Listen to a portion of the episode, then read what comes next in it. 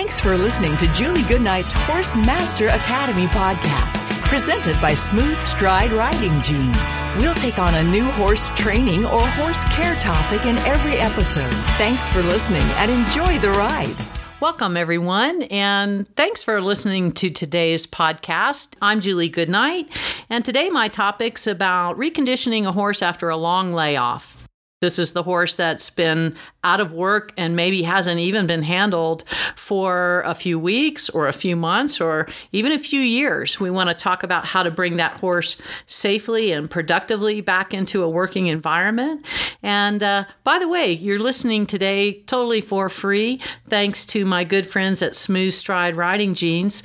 Hey, Des, I got to tell you, I just love the cell phone pocket on the Smooth Stride Riding Jeans. And that's actually something I know you added to the jeans because the original jeans didn't have that. But, you know, I'm working all the time. I just managed to fit my rides in between making conference calls and checking emails and all that. So I just love having my phone with me when I'm riding. And it's such a well-designed spot for the cell phone pocket because mounting, dismounting, riding, no matter what you do, that cell phone, you never know it's there until you go to get it out. So I just wanted you to know how much I love that.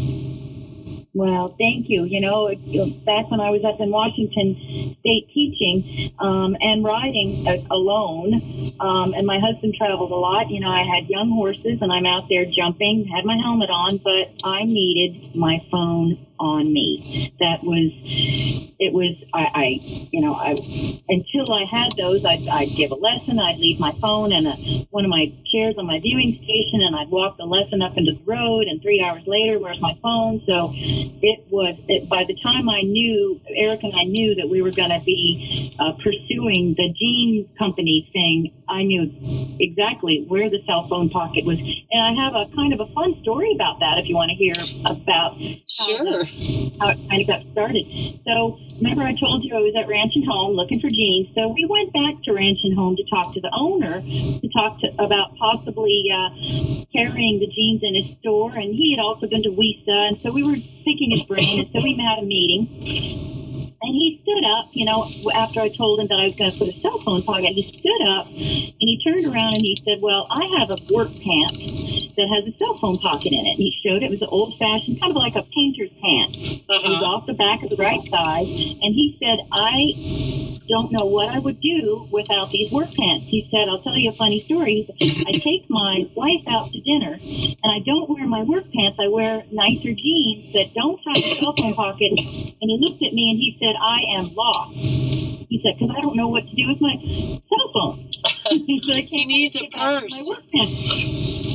Well, so I looked at it, and so what I decided to do, or Eric and I decided to do, is just take that welt pocket that's on the back side of the man's work pants and just flip it. Oh, right, because it is welted like that, and that's one of the things that makes it great is you can slip your phone in and out so easily, but once it's in there, it's almost as if it disappears.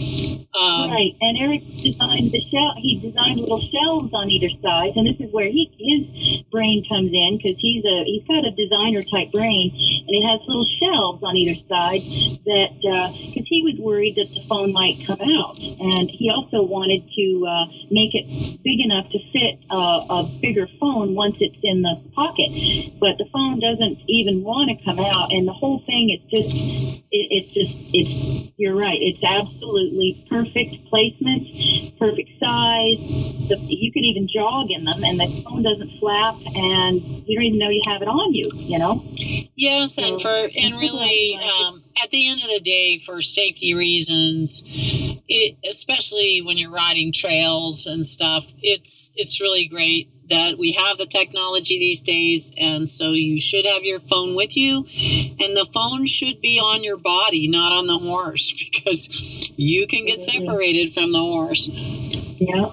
Well, and that reminds me of another situation. I was at a clinic, and I had a couple students that were riding, and so I was on the ground. I was not mounted, and it was a blustery, windy day up in Washington, and one of the riders got a little sideways and fell off, and she wasn't moving.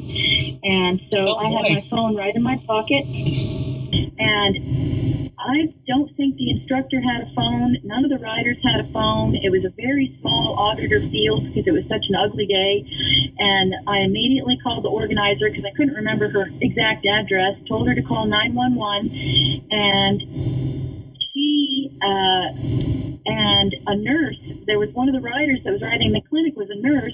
Next thing I know, couldn't have been more than a minute and a half later, she and the nurse were headed towards us on the ATV. So that rider, because of the fact that I had my phone ever so handy, got medical attention right away, and I was really happy, and everybody was kind of impressed with the jeans because they saw the cell phone pocket, and after all everything was all right, but I was really glad that I had my phone. Yeah, and you were able to just whip it right out, make the call, get emergency help. And as we've all heard a million times, it's the faster in a trauma, particularly a head injury, the faster you get medical treatment, the better the outcome. So good job. I love the cell phone pocket on the Smooth Stride Riding Jean, and thank you for putting that design in there. You are welcome. Well, Des, it's been great talking to you, and I want to thank you one more time for creating the best riding jeans on earth. And why don't you tell everybody where they can find out more about Smooth Stride Riding Jeans? All righty. We have a wonderful website. You can go to smoothstride.com. We have a Smooth Stride Facebook page. I have an email address for the jeans only. It's dj@smoothstride.com. And I'm so glad that you like them. And I am here and ready and willing and loving to help anybody who might want to come and check out the jeans. If somebody wants to give you a call, where can they reach you?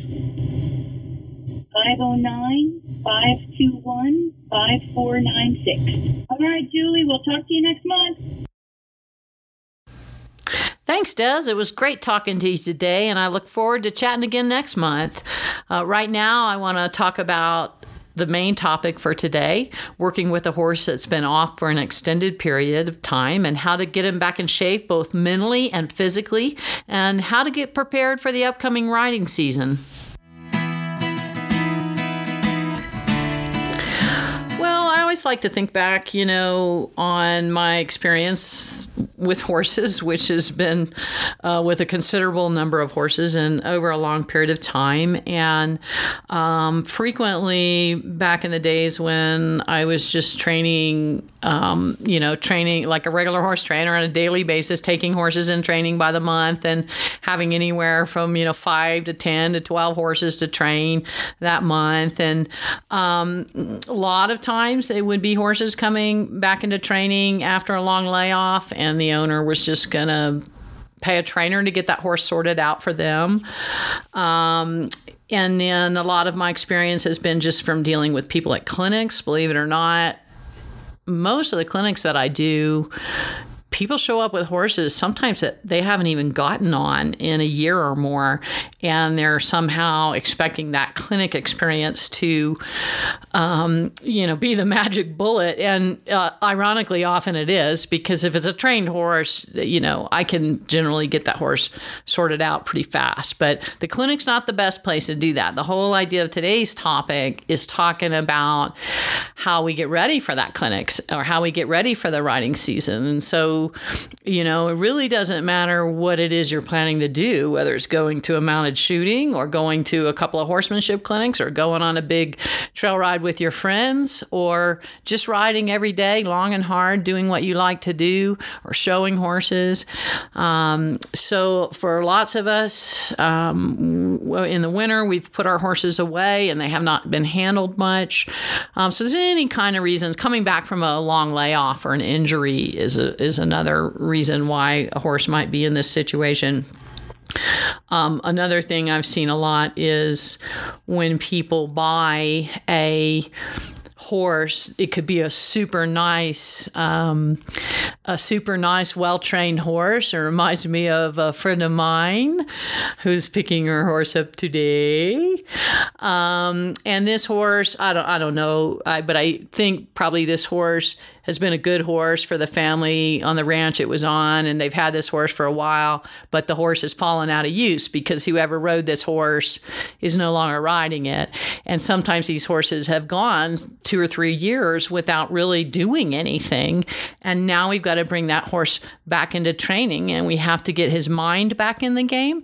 We have to get his body very carefully back in the game, especially if that horse has some age on him or is coming back from an injury. So those are kind of all the reasons why we might be in this predicament with horse. But also, I think of a few horses I've worked at through the last 11 years of producing my TV show called Horse Master. We've had a couple of different horses that have been coming back into full training after a long layoff. And so anyway, it could be any number of reasons, and you could be bringing that horse back into any type of training, whether it's riding or driving or even working. A working horse is taking trail rides or a lesson horse that you want to work into your summer camp program. So there's any number of reasons. So first thing, always to me, the first thing we're going to do with this horse is literally the first thing. The very first moment that you first start handling this horse, you need to start immediately assessing where he's at mentally. So mentally and the very first engagement you have with this horse, what I'm trying to do is figure out where this horse is mentally. If he's been turned out with a group of horses or been, hopefully not by himself, but just has only been hanging out with horses, and now all of a sudden you walk into that pen to pull him out of there, he's going to want nothing to do with you. If that horse has been turned out in a herd, in a more natural setting where he's let's say in a pen with, a dozen other geldings, and they're free fed all winter long, and none of these horses have really done anywhere or gone anywhere for 30, 60 days, that horse might likely be very herd bound. And so he might want absolutely nothing to do with leaving with you. So if that's where the training begins, that's where the training begins. And in my experience, the reaction you're going to get from that horse when you first engage him, when you first go in that pen or stall or whatever to get him out to begin the first day of this reconditioning program, if he is so herd bound that he cannot focus on you or look at you or even, is nervous and fretting, that's where the training begins. In my experience, if this has nothing to do with the horse's previous training, it has more to do with the age of that horse and the condition in which he was laid off. In other words, if he were being kept in a stall by himself, he'd probably be thrilled to see you and go somewhere with you and do something with you. He'd be so bored out of his mind. But if he was with a herd of horses acting like a bunch of wild herd of Mustangs, it's going to take him considerably more time to get his mind back in the game. To me, that is not as relevant to his training experience as it is to his stage of life. I find when geldings or mares are in the middle age of life, like 15, just plus or minus 15 years of age, that's when they really start getting dependent on the herd for the safety and comfort that they get from the herd. So ironically, younger horses, even if they might have less training, you might not have as big a herd bound problem with them as that middle-aged or older horse. And so so my first concern is their mental focus. And if it's on the herd and not on me, I've got to immediately rectify that, because I don't want to be messing with 1,000-pound horse that has no regard for me or my personal safety whatsoever, because he's so freaked out about leaving the herd. My second concern mentally with that horse is if he just has a lot of excess energy, so his mind is very busy and he can't hold still, and that all of that is leading to a lack of focus, and also he's not that interested in standing and listening and thinking. He wants to be running, so you can't really get inside that horse's head. And then finally, in the mental assessment of this horse, I am immediately trying to understand how much authority I have over him. If I ask him to lead, does he lead with me? Does he have good manners? Is he watching me and listening to me and receptive of cues from me? Does he have any sense of trying to please me? Is he looking at me like, what do you want me to do, boss? Which case there's going to be some petting and some sweet talk from me. Or is he like totally disregarding me, looking the other way, walking on top of me, shouldering into me, telling me with every part of his body, you mean nothing to me and I want nothing to do with you? Those are two totally different paths I'm going to take in the work progression with this particular horse. So those are all the issues having to do with my mental assessment and of the horse and where he's at, because that dictates what I'm going to do with him next. Because if I don't have authority over that horse, if he does not have the ability to focus and listen and think and do something for me, I can't really go any farther with this training, right? Okay, so the next part of my concerns about reconditioning this horse after a long layoff is the physical side of it.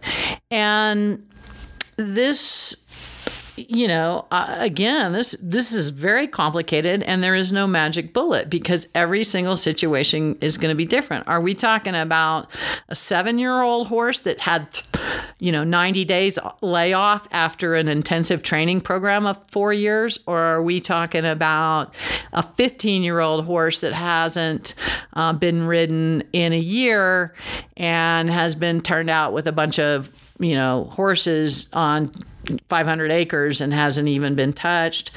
Are we talking about a horse coming back from an injury?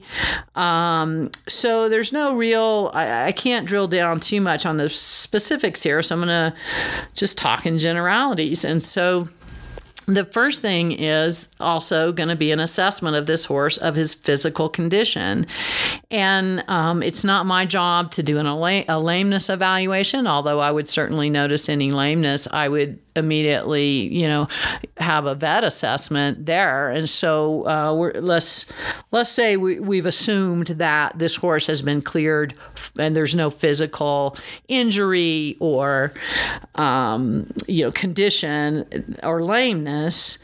The next thing that I'm going to look at is the body condition score of that horse. And by the way, in my interactive program, which is an online membership program where you sign up for a curriculum of study and you interact with me on your assignments and how you complete them and on that program I require people to give me the body condition score of their horse, and sometimes they answer back, "Oh, I just asked my vet and he said it was fine, so I don't need to answer that question." And I say, no, I want you to know the body scoring system of horses that veterinarians use to establish the physical state of that horse's condition. And it's important for all of us to know that so we can communicate with each other. So I'm going to communicate with you right now using body score. So I would go online and Google it, body condition score in horses, and read it. It's a 1 to 10 score. It's not that complicated. 1's a totally emaciated horse, and 1 and 10 is a grotesquely, morbidly obese horse. So your super fit racehorse looks like he's ready to run the Kentucky Derbies. I think probably going to be in the 5-6 area. I'd have to look closer at the chart, but. So I want to look at the body score of this horse, because when I go to determine how much physical work this horse can take, if he's just barely maintaining a decent body score and he has had no activity in his life, and now I'm going to start working him like a slave driver every day, I have to be building up his physical condition as I'm training him. That is a totally different animal than the, let's say, 7, 8, 9 on the body score, who's fat and fatter, who, when I look at his spine down the top of his back, I see a dimple there, instead of that low body score horse that I would actually be seeing the vertebrae sticking out of his back. How much flesh that horse has on his body is totally relative to his physical condition in terms of coming back to work. If that horse is a horse in his prime or younger, and he has a great body score, maybe he's a little pudgy and what we call soft, meaning his muscles are soft and he's not used to having a saddle on his back or a girth around his cinch. He might have to develop some toughness there. But he's a little on the fat side. I can work that horse pretty hard without worrying about improving his body score. In other words, as I start working that horse and increasing his workload over time, he's actually going to end up lowering his body score, which is going to be better for him because he's soft and a little on the obese side. So that horse's age is, everybody always wants to know, well, how long should I work my horse? And in fact, I had a question from a good friend of mine regarding a horse I had sold her, a decade ago. Super, super nice quarter horse, gelding, drop dead gorgeous, has been on the TV show. He's up in years now. I want to say he's 16, 17 years old, but he had a tumor at the throat latch area, and it caused a little bit of roaring. It caused a little bit of paralysis in the flap that blocks the airway as the horse breathes, and you end up with a horse that roars. And there's all kinds of roaring sounds, but it's kind of like it's with that horse that can't. When you canter him, you hear the kind of like that. That's a general term for a very broad range of conditions called roaring. But she wanted to know, how long can I work this horse, given that he is having this roaring problem now? And I'm like, I can't tell you that, because I have to be there. I have to see the horse. I have to know, what's normal for that horse, and are we building that horse up? And so everybody always wants to know, well, how much time should I work my horse? Whether it's a yearling and you're talking about halter breaking it, or an 8-year-old that you're getting ready for a horse show, how much time can you work that horse? Well, there's two sides to this sword. One is the horse's actual physical conditioning.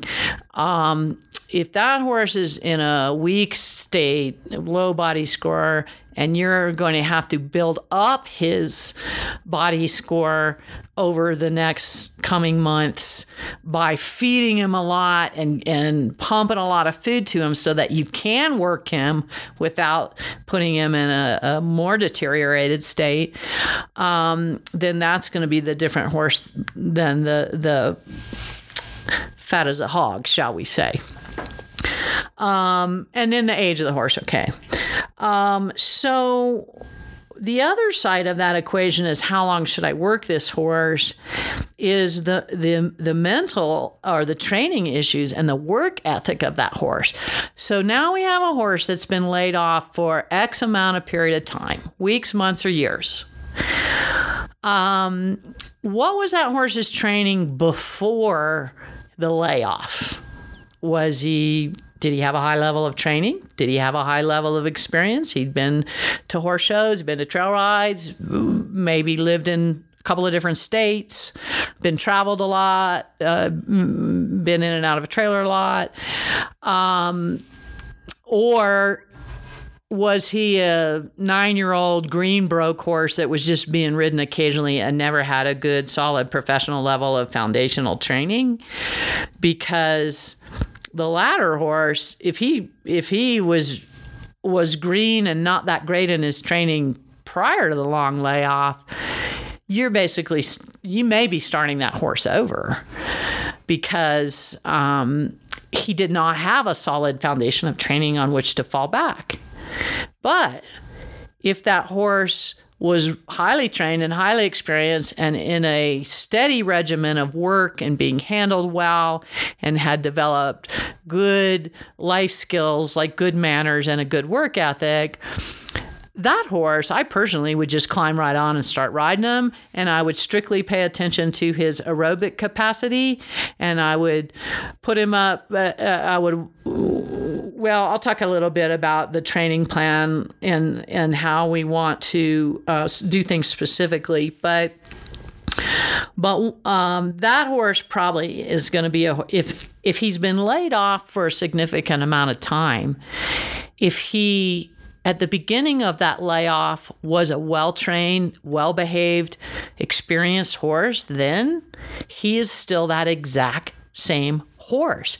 I would have personally no qualms about crawling right up on that horse's back and going back to work with him. I would only probably pay attention to his actual physical condition and how quickly did he get out of breath? How well is he remembering the cues? If on the other hand, at the beginning of this horse's long layoff, he was not very well trained to begin with and did not have a lot of experience, meaning he was a mature horse that did not have a high level of training yet. Well, that horse, as I'm reconditioning him, and he's the same horse that he was then. So he's no better and probably worse because now he went a long period without having to do anything. So a lot of times I make the comparison of it would be like having a 40-year-old man who had never had to do his own laundry or pick up after himself or cook for himself. By then, he just thinks he doesn't have to, right?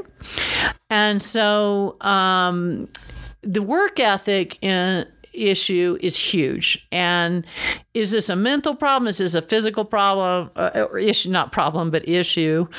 I don't know. It's a kind of all of the above, but from not only am I thinking of the horse's physical condition and aerobic capacity, but I'm also thinking of making sure that horse has a proper work ethic established. And so all of that's a lot of different stuff that is going to determine your actual training plan for that individual horse. But those are just kind of the general concerns I have about the mentality of that horse and the physical actual condition of that horse. And then, you know, the authority you have over that horse. Is he willing to do your bidding? Is he interested in getting your approval? Or, you know, is he giving you the old equine, you mean nothing to me thing? So, so now we've got this horse after a long layoff, weeks, months, or years, and I've been assessing him in terms of his mental state, his physical state, and what are my capabilities with this horse? Does he listen to me? Is he respectful of me? Does he accept my authority in terms of telling him what to do? Because if I can't tell him what to do, we're done, right? And so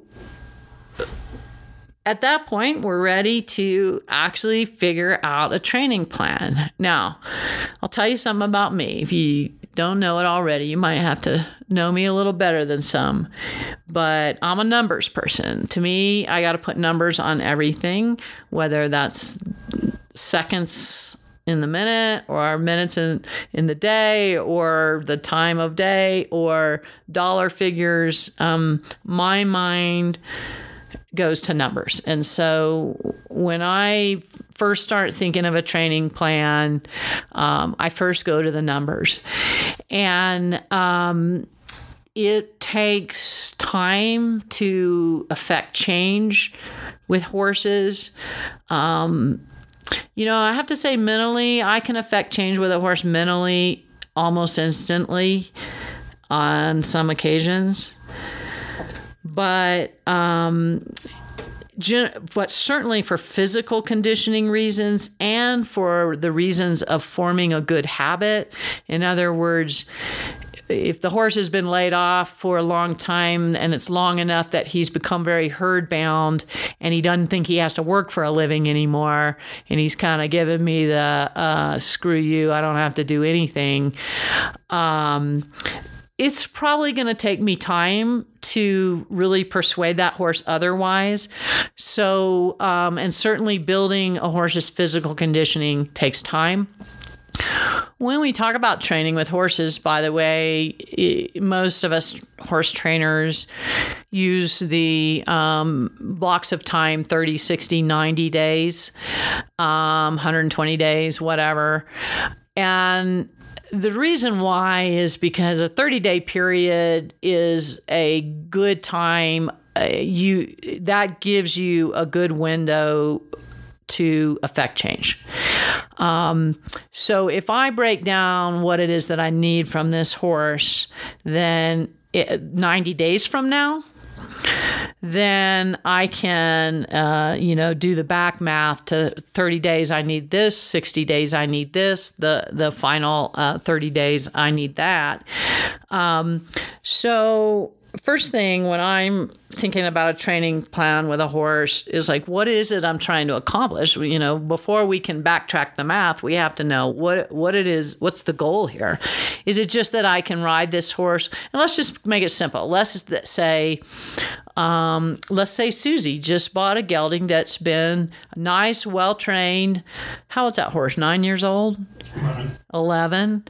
Okay, perfect. In prime of life, 11-year-old gelding, super well-trained, lots of experience, but he's been laid off for a period of time. And I think a situation where the owner of that horse, just for whatever reason, was no longer riding it. He did not want to part with the horse because the horse was very dear to him and was an awesome horse. But gradually over time, they realized this horse is just going to waste away if we don't move him on. And Susie was lucky enough to step up to the plate. So now this horse is going to be coming back into conditioning. So he's our kind of test model here. And so I'm going to say this is let's say this is the beginning of April, and April, May, June, in the middle of this summer, we're going to go on a big group trail ride and do a couple of overnight camp overnight. There's going to be, 30 or 40 horses, bunch of other trailer rigs and whatnot. And we're going to camp there at the campsite for 2 nights. And we're going to trail ride extensively in that area of the mountains. And that trail ride is about a 4-hour drive from here. So that's going to be a little bit of a journey. Lots of planning to do there. So if this ride is over July 4th, I'm going to say I've got until July 1st. So that means, how can I count backwards from so I got April, May, June. That's it. July 1st. So out 90 days. So 90 days is my training plan. This horse is in his prime. He's sound. He is got a high body score, but not in the obese range. He's plenty round, packing plenty of pounds. I can look at him and see that. Plus he had to travel from Arizona to get here, so he's had a little bit of handling to get here. So that's gotten his mind back in the game immediately because he's a trained horse. He knows what to do. He's traveled and stayed overnight at a couple of places, and now he's come here. So I don't have any kind of body condition score. He's a well-trained horse, and he's already think about what you were asking him to do, get in a trailer, get out of a trailer, stay in a stall, be handled by maybe people he didn't know. So he's already kind of got his mind back in the groove, and I know he has a high level of training behind him. So I'm not really concerned about his training. I'm more concerned about his mental, establishing a good relationship, getting good authority over him, and getting him back into conditioning. But maybe this horse has not, and I think this is true, he's been a ranch horse and a rope horse, but not really a trail riding, camping overnight horse. So we do have some training issues to address. My biggest concern with this horse is his fitness level and hardening. To do a 3-day trail ride up in the mountains while camping overnight, that horse is going to have to be very fit, and he's going to have to be very, what we call, hardened, meaning he's used to having a saddle on his back. He's used to having a breast collar on. He's used to having a cinch tight. He's used to spending, hours saddled, standing to the trailer, standing tied to the trailer. It'd be just like when we talk about hardening, it's like if you spent the winter down in Florida and all you did was wear flip-flops for 6 months, or my mother being a native of Florida and lived her entire life there, she just didn't wear shoes. If she didn't have to wear shoes, she didn't wear shoes. She went barefoot all the time. Her feet were maybe tough on the bottom, but if she had to all of a sudden put on heavy hiking boots and then hike 10 miles a day in those boots, imagine how horrible that would be, the blisters you would get, how sore your feet would get. So your feet have to become hardened to those hiking boots and to that having them on that length of time while you're working. And so that's kind of the same thing as hardening that horse to the saddle and to being ridden and to carrying the weight of the rider. So, but I got 90 days. That's plenty of time. So 30 days, the first, I always want my training to progress weekly, both aerobically and in terms of my demands on the horse, training wise. So I always want to start simple.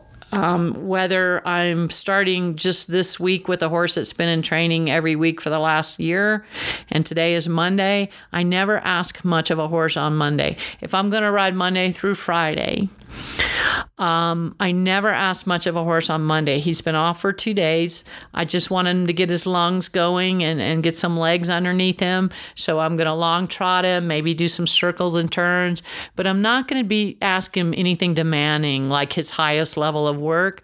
I'm going to save that for the middle of the week. And then at the end of the week, the last day of the week, I'm going to do something fun and relaxing with that horse. So we end the week on a really good note with the horse having a super happy attitude. So that's my regular flow of training. So in terms of this horse we're bringing back into training after a long layover, and I've got 90 days, that first 30 days on this horse I'm talking about is probably strictly going to be focused on aerobics and work ethic.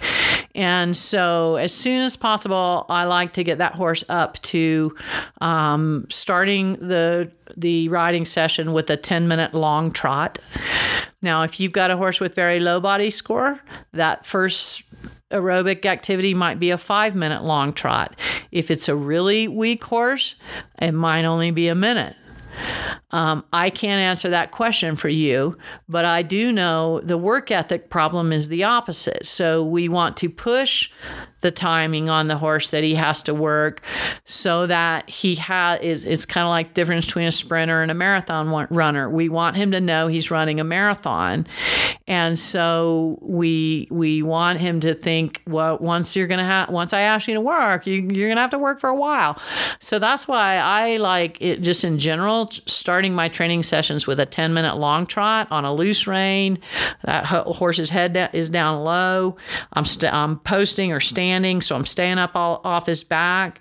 But I'm going to say this individual horse we're talking about, the gelding that Susie just bought, that horse, I'm certain I would start with a 10-minute clock, but another horse, hey, maybe he's only a 1-minute clock on that long trot, but I want the reins totally loose. I want the head down low, and I want the horse stepping out of the trot so he's strengthening and lengthening, pumping oxygen to the dilating the blood vessels, really getting warmed up, and then really getting those muscles working, and tendons lengthened out, and back and neck stretched out. So I would never ask for a collection during this time. I'm just trying to get the aerobic activity up, and collection is far too demanding. Remember, this is Monday. So our first 30 days on this horse is Monday of my training week. So on this gelding, we're starting right off the bat with 10 minutes long trot.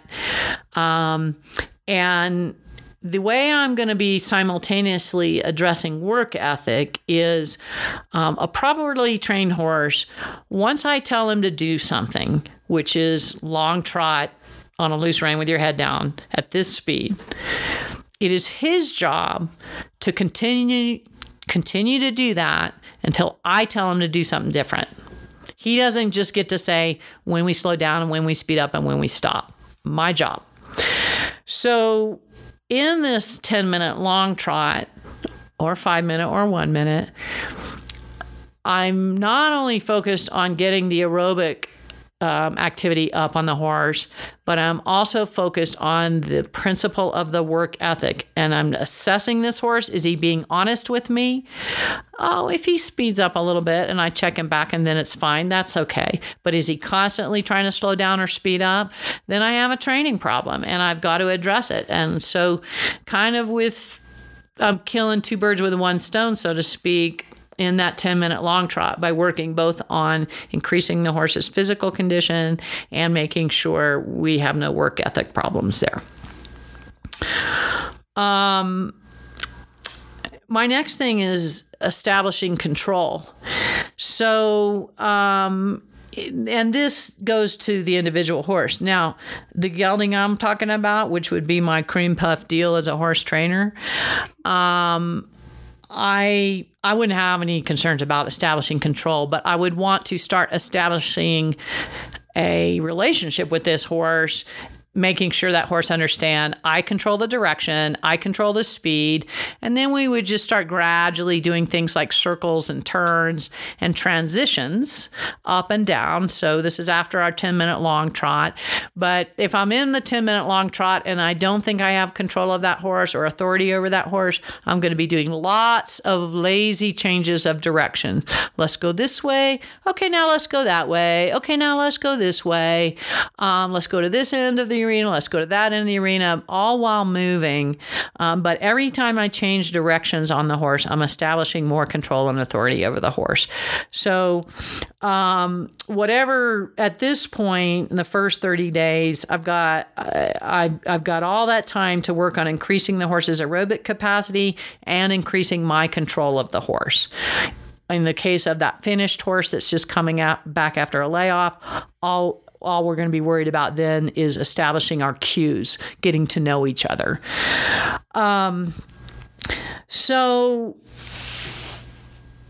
Then the second 30 days, now we're 30 to 60 days, that's when I'm going to start adding skill. So then we want to start actually training skill. So on Susie's gelding, here's where I start wanting, okay, I would probably first focus some energy on what does this horse know? How much can I ask of him? Does he know his leads? Does he canter from a walk? Will he do a collected sitting trot for me? Will he do circles? Will he do lateral movements? If the horse does not have a high level foundation of training, then that's what he needs. So now you got to do that. But in the case of Susie's horse, he may already have a lot of that stuff, but I don't know what. So I'm kind of trying to figure out what can he do. So I start asking more and more of him gradually. But in this time, we're getting used to each other too. Maybe he does know how to do that, but the way I'm cueing him is not what he's used to. So we're working all that kind of stuff out. By the end of the second 30 days, so now we're in the 60 to 90 day range, I want to really drill down on specifics to the thing we're training for. So it's the July 4th trail ride. So now I want to start getting my horse on the trailer, hauling him an hour and riding in the mountains, maybe leaving him tied up to the trailer for a couple hours. I want to, everything we do, both aerobically and training wise, is going to be progressive in nature. We're going to start with the most simplistic skill or need of the horse and then build on that.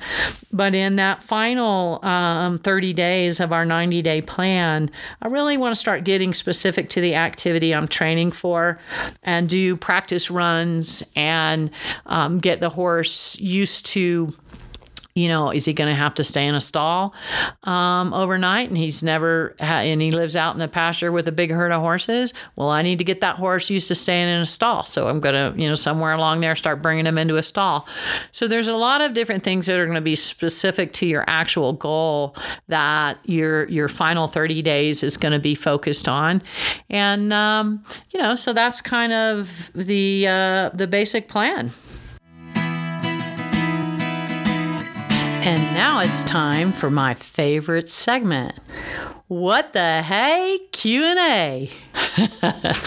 Okay, well, so earlier today I did a Facebook Live post and it was very casual. People were kind of surprised to see how casual I was dressed at my office. But, and I specifically asked people to send me questions for today's What the Hey. And so we got a couple of questions. Well, we got a lot of questions, right? We got a lot of questions. And poor Megan had to sort through them all. And we came up with a couple for me to answer here on this segment. And so first off is from Lori Brander. And Lori was actually on Horse Master. She's from Arizona a year ago or so, 2017 shows, episode, do you remember? 1017. Episode 1017, Leg Up. And this was actually relative to today's subject about reconditioning a horse. So this horse was breaking gait at the canter, and we in that episode we worked on keeping the horse going at the canter and kind of being more effective with her aids and driving the horse forward. But this question today has nothing to do with the Horse Master episode. It's an all new problem. So let's see. Megan just handed it to me here. So from Lori Brander. My mare Charm, who you know from Tucson, has developed an issue getting in the trailer. Oh boy, that hardly ever happens. The only time she has an issue is when I'm home alone and she's getting in the trailer alone. Okay, well, first piece of evidence, right? She doesn't do this if Lori has backup. It's a relationship thing, and I feel very embarrassed that I haven't been able to get through it. It had progressively gotten worse, but she has always ultimately loaded. Now I know I'm bringing some unwanted energy into the situation. Would love to hear your input. So first thing, you know, and you kind of hit that nail on the head, Lori, when you say she only does it when I'm home alone. So whenever there's a situation where a horse only does something under these circumstances, horses are very, very clever that way. This is the way horses train people. Horses are very keen of their environment. They're very aware of people and their activities and their intentions and their confidence. They're aware of the setting and the scene and what's going on around them. And they can be very clever about when they choose to do something or not do something. And so it is not at all uncommon that a well-trained horse with a lot of good positive experience in his life, just one day at the least convenient time to you, decides not to get in the trailer. It's not at all an uncommon problem.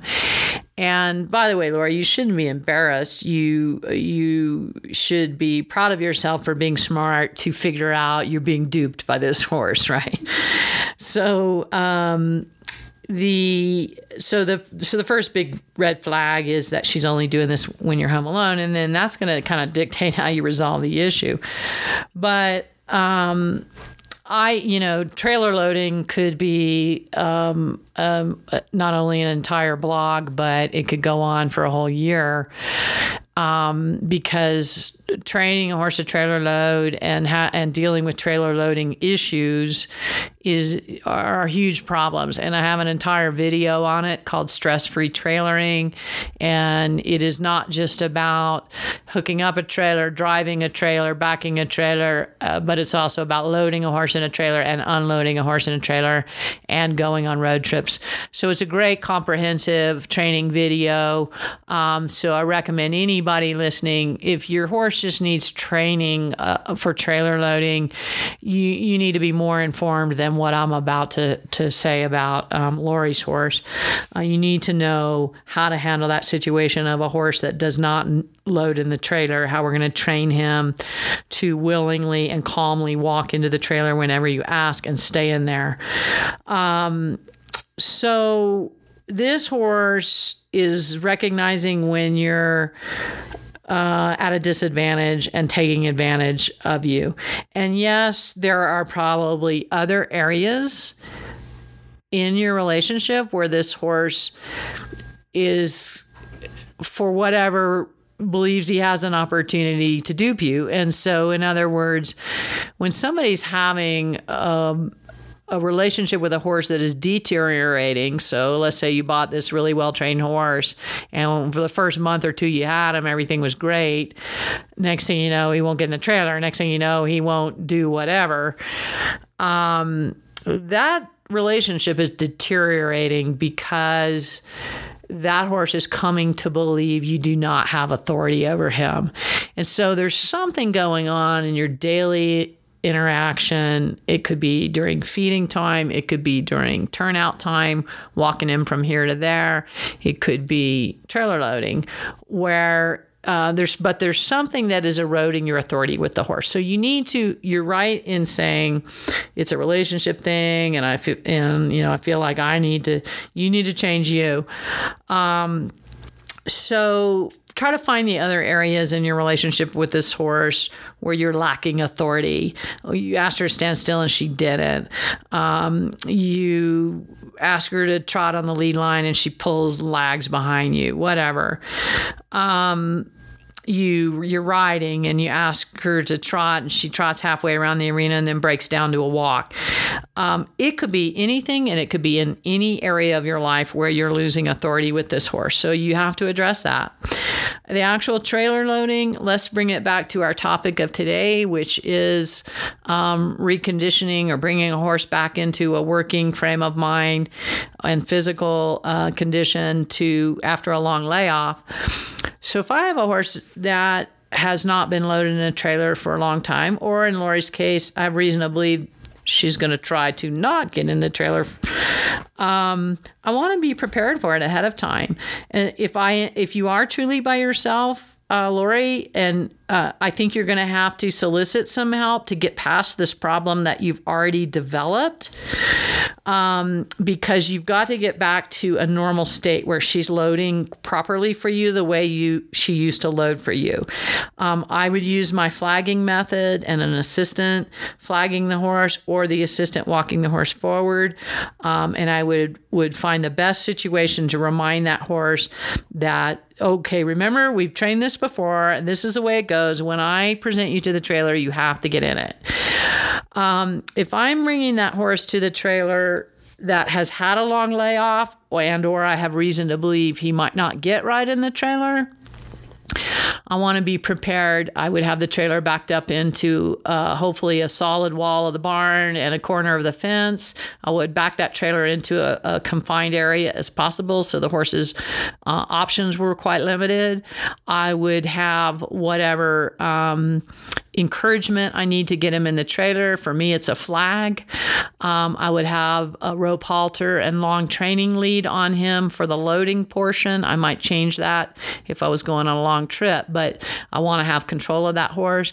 And then I would be all prepared for that, assuming that I was going to have a problem, have everything that I thought I might need to get that horse in the trailer, assuming I was going to have a problem, have that trailer strategically located, enlist an assistant, and work on loading that horse in the trailer. If I'm bringing that horse to the trailer for the first time in a long time, I'm going to assume that once he sees the trailer and realizes that's what I'm about to ask him to do, I want to make sure that I control that moment. And so I'm always going to approach the horse trailer slowly and on as straight a line as possible. And I might ask the horse to stop and just take a deep breath and lower his head while I pet on him a couple of times as I approach the trailer. This gives him time to look at the trailer and think about what's about to happen. I don't necessarily want to approach fast, because I want, first of all, to be able to control the moment where he notices you're about to ask him to get in the trailer. That's the key moment. If you wait to notice this horse is going to have a problem till he's already throwing a walleye fit and dragging you away from the trailer, you have lost the moment of training. So if I approach this trailer in a very slow and orderly way, asking the horse to take a few steps, now stop, good boy, pat him on the neck, let him relax for a minute, take a few steps, stop, let him pet on him a minute, let him relax. At some point, he's going to see the trailer, and then his cards are going to be on the table. If when he sees that trailer and first figures out you're about to ask him to get in it, he immediately starts calculating on how to get out of it, I've got some schooling to do, and bring in all the big guns and go right to your training of trailer loading. But if he's thinking about it, like, is today the day I can take advantage of Lori? If he's looking around to see if you've enlisted help, or if he's thinking about, should I try and leave or should I go forward?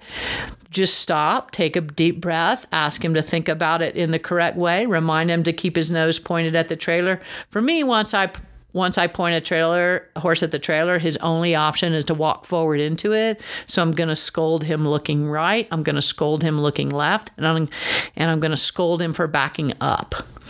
But other than him taking action, I'll give him what time he needs to do to think this through. If he's a horse that's already been trained to go in the trailer, he's thinking about these things. So I want to control the approach. I want to be prepared for that horse ahead of time. In the case of your horse, Lori, he's already trained to load. You just need to remind him that you have expectations and you know he knows how to do this and that you will accept nothing less than that. So if trailer loading is your issue, unrelated to all these other things, then get some help. If you can't get help, get the DVD, Stress-Free Trailering, and train that horse properly to get in a trailer. Our second question today in our What the Hey Q&A session is from Karen Vach. And she says, my Missouri Foxtrotter is very ungainly, and needs help every season getting back into his rhythm. Any tips? He trail rides solely with non-gaited horses. So that's sort of a side subject. Poor horse. Gaited horses riding solely with non-gaited horses sometimes doesn't work out very well because they go faster than the non-gaited horses. And so, by the way, I would never criticize a horse for stepping out on the trail. So let him walk out and then let him stop and rest and let his fat, lazy friends catch up. And then he'll get to where he likes riding with non-gaited horses. So the main question is that he needs help every season getting back into his rhythm. So this sounds like what we were talking about earlier, the possibility of that horse that he's just been turned out for 3, 4, 5 months. Here in Colorado, often people turn their horses out for 6 months at a time. I mean, sometimes they haul them, 100 miles away and turn them out in a huge pasture with like 100 other horses. And so they really go rogue, during that time. So she doesn't say what the situation is, but she does say that her horse is very ungainly, and I'm not sure what to make of that. I guess if I think of ungainly, I mean, he's sort of a goofball and he's maybe, big, maybe kind of like your horse, Megan, just a big, goofy, not always aware of how big his own body is. That's kind of what I think of as ungainly. So I have no idea what you're actually talking about, Karen, there. I looked it up. It means, awkward or clumsy. Okay, so according to Webster, it means awkward or clumsy. But she's talking about it in reference to getting back into his rhythm of riding after the season. And so maybe we're talking about performance here. Okay, and so, I've got one of those horses. He's a bit of a goofball, and he's and my younger horse, Eddie, and he's built like a linebacker, so he's not exactly dainty and coordinated and what we call handy. And I find with, if we're talking about just a gangly kind of horse that's has trouble with the finer points of performance, like collection or, maneuvers like lateral movements or turnarounds or rollbacks or jumping or whatever. So if what you're talking about is he has trouble getting back into the groove of his athletic performance, then again, what we want to start with is just simple strengthening work. So I would be with that horse that tends to be unbalanced. That's another horse that's really important to work on a loose rein and let him find his own balance. Let him learn to balance you as a rider. And so when we do that 10 minutes of long trot, beginning our riding session, and you do that on what's traditionally called a free rein, meaning the horse has all the reins and he can do whatever he wants with his head and neck. When that horse has to work and build strength aerobically and strengthen his muscles, carrying himself, balancing himself and you, right there, you'll be better off with that horse. So whatever time it takes, a week, 2 weeks, a month, I want to really focus on that horse building strength, balancing himself. I always want the horse balancing himself. I may ask for more collection, and he may shorten his frame and round up, but I don't hold him there. I expect him to hold himself there. So I'm constantly working on the horse's balance in that way. And then I would ease into whatever it is of his performances that is more difficult, whether that's just doing simple, collected work like your slow collected gaits, or whether it's, maintaining a steady canter or a steady gait. But if what you're talking about is ungainly, is more of a mental issue, he has trouble listening and focusing and remembering cues that you thought you had down last year. I think you need to just take that horse back to ABCs, the first week or two or three. Think of the first, part of your training plan as kindergarten, a reminder of the ABCs. If that's a horse that has trouble getting his mind back in the game and remembering what he used to do and performing it at a level that you feel is adequate, then there's really not much else you can do but go back to basics and what are the most foundational skills required, and make sure the horse is giving you that before you move forward. And that could take anywhere from a week to, the whole 30 days of your 90-day plan. So, but I feel like maybe when you say he needs help every season getting back into his rhythm, I feel like maybe you're beginning this season thinking that he should be exactly where you left him off. But if he is, for whatever reason, ungainly, for whatever that means, that's probably a horse that needs to go back to basics. Do a little rudimentary boot camp with your groundwork and your mounted work, and don't have high expectations of him in the beginning. Have only expectations that he listen and that he respond and that he try, and then you'll be ready to move forward.